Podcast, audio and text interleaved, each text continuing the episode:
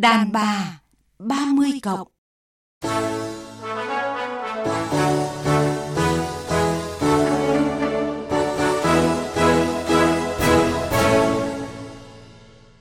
Biên tập viên Thanh Huyền và nhà văn Gilly vui mừng gặp lại quý vị và các bạn trong chương trình Đàn bà ba mươi cộng trên sóng vê o vê hai Đài Tiếng nói Việt Nam.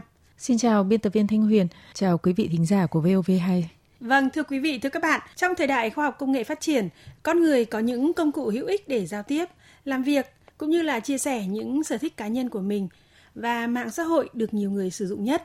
Tuy nhiên, việc dành quá nhiều thời gian trong thế giới ảo và đề cao thái quá hình ảnh của bản thân khiến nhiều người bị ám ảnh đến mức sống ảo, và điều này đã ảnh hưởng không ít đến hạnh phúc gia đình. Đây là nội dung chúng tôi muốn đề cập ngày hôm nay. Mời quý vị và các bạn cùng theo dõi. Mùi vị cuộc sống.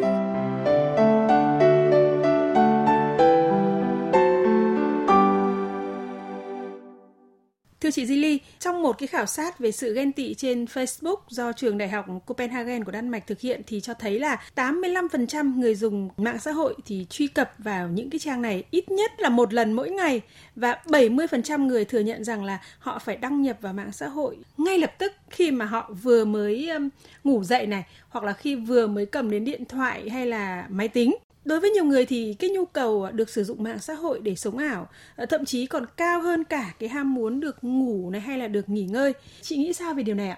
Thực ra thì mạng xã hội đánh trúng vào ba cái nhu cầu cuối cùng của con người trong cái tháp ba nhu cầu mà Abraham Maslow đưa ra. Khi mà ông đưa ra cái tháp nhu cầu này thì ông nói rằng là cái nhu cầu của con người ấy chỉ xoay quanh có năm nhu cầu cơ bản thôi.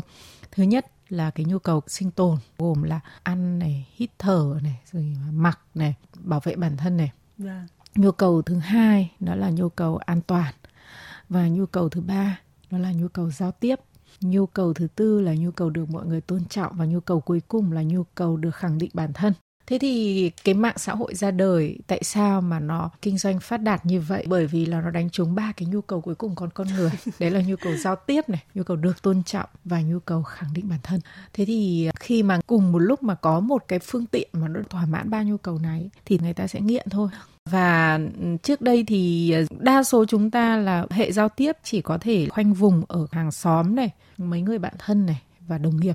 Thì yeah. bây giờ người ta có thể trải rộng ra hàng nghìn người yeah. và họ được mọi người tôn trọng, và cuối cùng là họ được khẳng định bản thân mình. Vâng, à, thực tế thì mạng xã hội rất là dễ gây nghiện như chị vừa chia sẻ, bởi vì chúng được phổ cập này và được cộng đồng chấp nhận rất là rộng rãi. Vậy thì vì sao mà chị em phụ nữ lại thích sống ảo ở trên mạng xã hội thì bây giờ mời chị Gilly và quý thính giả cùng nghe. Chỉ trên Facebook thì mình mới biết được những cái thông tin về bạn bè, người quen, mình biết hôm nay họ làm gì và họ nghĩ gì để vào chia sẻ. Mạng xã hội cũng là cái cách để mình cập nhật những thông tin này. Nếu mà bỏ mạng xã hội thì coi như là mình mù tịt thông tin về bạn bè rồi người thân và mọi thứ đang diễn ra. Mình thấy đây là một cách rất là tốt để mình có thể giới thiệu bản thân của mình ra ngoài cộng đồng, và ở trên mạng xã hội mình tìm được khá là nhiều những người bạn mà từ hồi xưa đến giờ không liên lạc được với nhau nữa ấy. À, mọi người hay nói là trên mạng thì nó sẽ ảo thôi, không có gì là thật đâu. Nhưng mình thấy thì đôi lúc là mình chia sẻ được trên đó khá là nhiều. Mình đẩy cái gì lên ấy là có bạn chia sẻ ngay. Thích thì bấm like, không thích thì thôi. Không bận lòng, nhưng mà nói thật là khi nói chuyện với người ngoài, nhất là trên mạng, lại dễ hơn với người thân nhiều.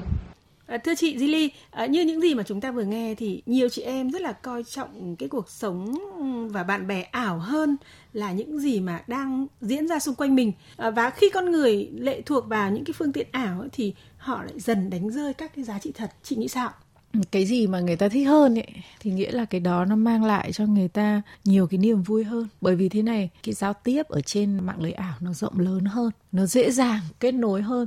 Ngày xưa là mình có nhiều mối quan hệ, nhiều bạn bè, thì mình muốn kết nối được với họ thì mình lại phải gặp gỡ đến nhà nhau hoặc hẹn nhau. Nó phức tạp quá. Đây, dăm câu ba điều trên mạng là có một giây là có thể đến thông tin được với nhau rồi.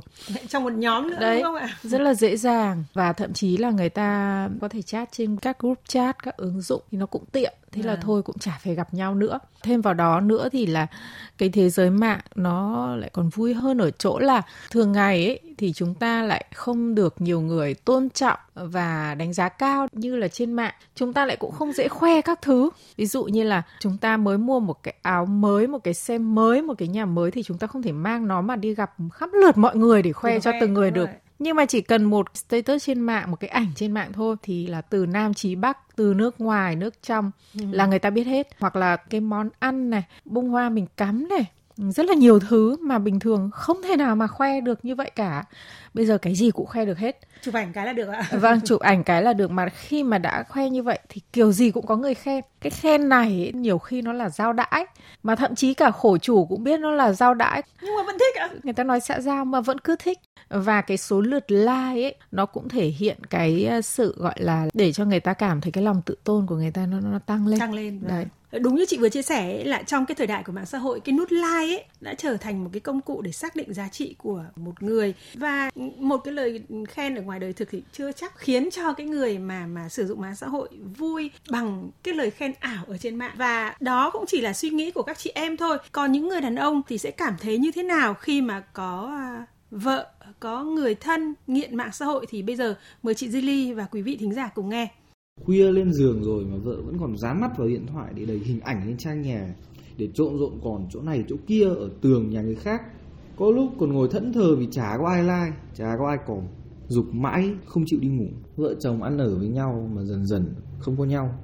Nhà tôi có gì người ngoài đều biết hết, từ bữa cơm hôm nay ăn gì, mấy tờ giấy khen của con, đến những chuyện riêng tư như gia đình đi đâu, làm gì, vợ cũng đăng hết lên Facebook. Khi có ai đó vào bình luận thì vợ tôi nhiệt tình trả lời, còn tôi cảm thấy mất sự riêng tư của mình. Nói chung là từ khi mà vợ tôi xem nhiều cái video trên TikTok này, Zalo rồi uh, Facebook thì cũng toàn những dùng những cái từ ngữ mà trên mạng xã hội thôi. Đến nỗi mà bọn trẻ con là tôi cũng học theo. Đơn giản như là cái việc mà đi ăn cỗ cưới ở quê mà vợ tôi cứ cắm mặt vào điện thoại, chẳng nói chẳng rằng với ai cả, khiến mọi người cũng cảm thấy là khó chịu, ngại ngùng, tưởng vợ mình đang là sếp chỉ đạo các công việc ấy. Chính vì thế mà vợ chồng tôi dạo này thì cũng khá là lục đục ạ. Thưa chị Gilly, phụ nữ thì rất thích được quan tâm và cũng thích được khoe khoang một chút, đặc biệt là trên mạng xã hội.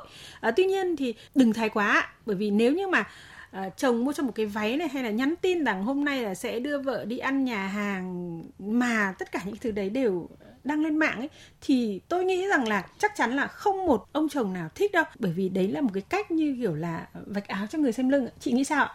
Đa phần phụ nữ ấy là họ thích chia sẻ. Nếu như mà không có mạng xã hội ấy, thì nói thật là trong những cuộc mà chị em ngồi với nhau ấy, buôn chuyện tán thì có cái gì là nói hết. Thậm chí là ở những cái tiệm gội đầu ấy, Ờ, có những cái chị mà lần đầu tiên vào cái tiệm gội đầu đấy, chủ khách không quen nhau, mà rồi bao nhiêu khách khác cũng ngồi, cũng chả ai biết nhau cả. Thế mà kể chuyện trong nhà, đủ các thứ chuyện chồng con, chuyện thâm cung bí sử như nào, mẹ chồng thế nào, tông ti họ hàng nào, kể hết. Wow. Và như vậy là cả chủ tiệm gội đầu rồi những khách khác cũng nghe, cũng hóng rồi cũng hùa theo, xong lại cũng tự kể chuyện của mình. Ừ. Cứ như là thân thiết từ lâu lắm ấy. Thế đây là cái đặc tính của phụ nữ Việt Nam. Người Việt Nam thì thường là chúng ta không có kín đáo như người phương Tây, rất là cởi mở trong tất cả những chuyện riêng tư, không có cái gì gọi là vùng cấm cả. Thế mà ở ngoài đời thực mà mình còn bày tỏ được như vậy thì trên mạng bày tỏ thì, thì, thì chị em nghĩ là tốt quá, có người nghe cho. À. Thế thì um, thường thì tất cả các ông chồng là họ không có ưa những cái chia sẻ cái chuyện cá nhân, cho nên là rất là khó chịu khi mà phụ nữ là mang chuyện ở trong nhà ra kể cho thiên hạ, những cái chuyện riêng tư mà kể cả nó là tích cực thì người ta cũng không có thích. Thế cho nên là à, đây cũng thực sự là những cái điều khiến cho nhiều gia đình là mâu thuẫn về cái, cái việc tưởng như rất là nhỏ này. Vâng, và trên thực tế thì cũng rất nhiều gia đình tan vỡ mà nguyên nhân bắt nguồn từ cái việc mà vợ nghiện sống ảo, nghiện mạng xã hội. Cái mạng xã hội ấy, thì nó còn thêm một cái nữa là phụ nữ thì rất là thích được khen. À. Thế mà pop một cái ảnh lên thì không chỉ là chị em khen mà anh em cũng khen nữa. Thế ở nhà ông chồng không có khen đâu, con mình có khen đâu, chồng mình có khen đâu, chả ai khen mình cả. Trên mạng được khen như thế này cơ mà, thế là sướng quá, thì đâm ra là lâu ngày là, là nghiện. Thấy nó vui hơn, thấy ở trên mạng mọi người quan tâm đến mình hơn là cái người thân của mình. Tuy nhiên, chúng ta cũng sẽ thai nữa nếu như mà chúng ta tin tưởng vào những cái lời khen đó. Thêm một cái điều rất là nguy hiểm nữa là như thế này, người ta khoe quá nhiều. Và khi mà có người khoe thì đồng nghĩa là sẽ có những cái người người ta sẽ so sánh. Yeah. Và khi đã có sự so sánh, nó nảy sinh sự đố kỵ. Và khi mà đầu óc chúng ta cứ để ý để so sánh, để đố kỵ, để cạnh tranh ấy, thì chúng ta bỏ qua những cái giá trị thực trong cuộc sống. Vâng. Phiên bản âm.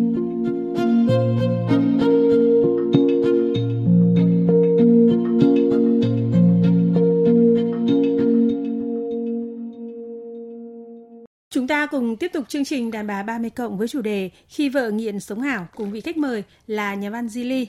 À, bây giờ thì mời chị Di Ly và quý thính giả nghe tâm sự của một người phụ nữ.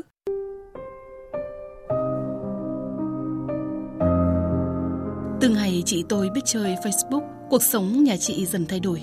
Bình thường cứ ăn cơm xong là vợ chồng con cái ngồi chơi nói chuyện với nhau.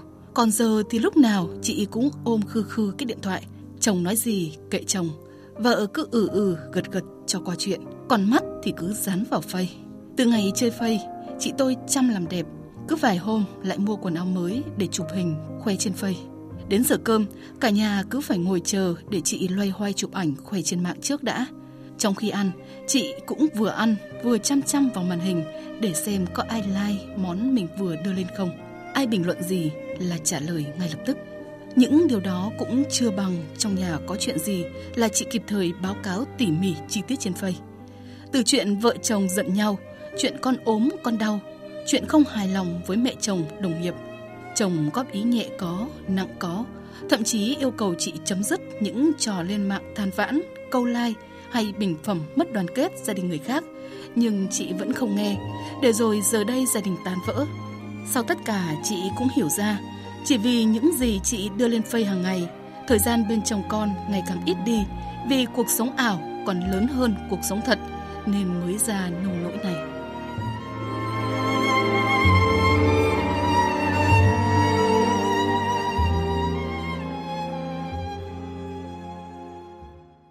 Vâng, thưa chị Di Ly, đắm chìm trong cái thế giới ảo là câu chuyện không của riêng ai.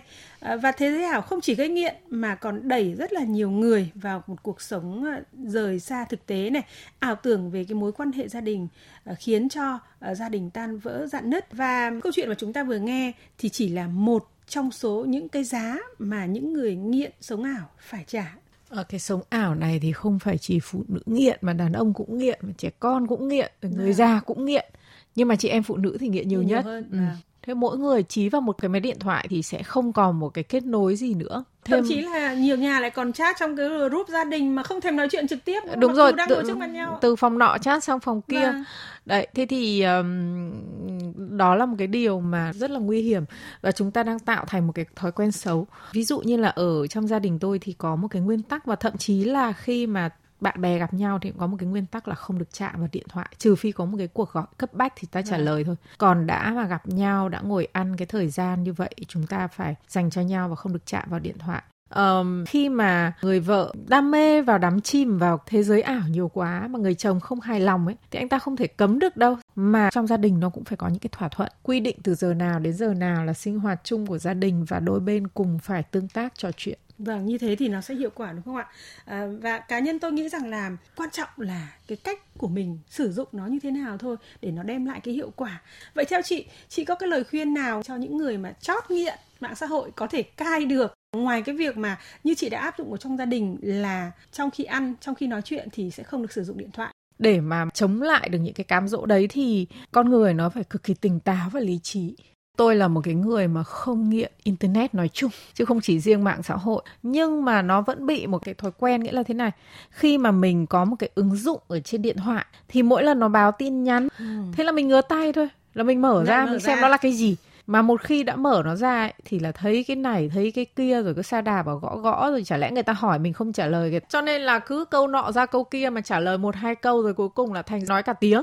Thế thì cái cách của tôi là tôi tháo luôn cái ứng dụng. Tôi tháo à, từ lâu rồi. Luôn. Vâng, à. tôi gỡ luôn ra rồi. À. À, lúc nào mà chúng ta kết nối với mọi người, mình xem là tình hình mọi người, bạn bè sống như thế nào, thì mình lại tải nó lại. Nó có một phút thôi mà. Và thêm nữa, chúng ta cũng dành thời gian làm cái gì đó nhiều hơn trong thế giới thật thay vì thế giới ảo. Xin cảm ơn chị. Quý vị và các bạn thân mến, dẫu biết rằng là mạng xã hội là một phần không thể thiếu trong thời đại ngày nay, thế nhưng cũng không nên coi nó như một mảnh đất để có thể giải tỏa cảm xúc. Đừng để cuộc sống ảo cướp đi hạnh phúc thật. là thông điệp mà chúng tôi muốn gửi tới quý vị và các bạn, nhất là với những người đang coi mạng xã hội quan trọng hơn tất cả. Một lần nữa xin cảm ơn nhà văn Gilly đã tham gia chương trình. Xin chào tạm biệt, hẹn gặp lại quý thính giả trong những chương trình sau.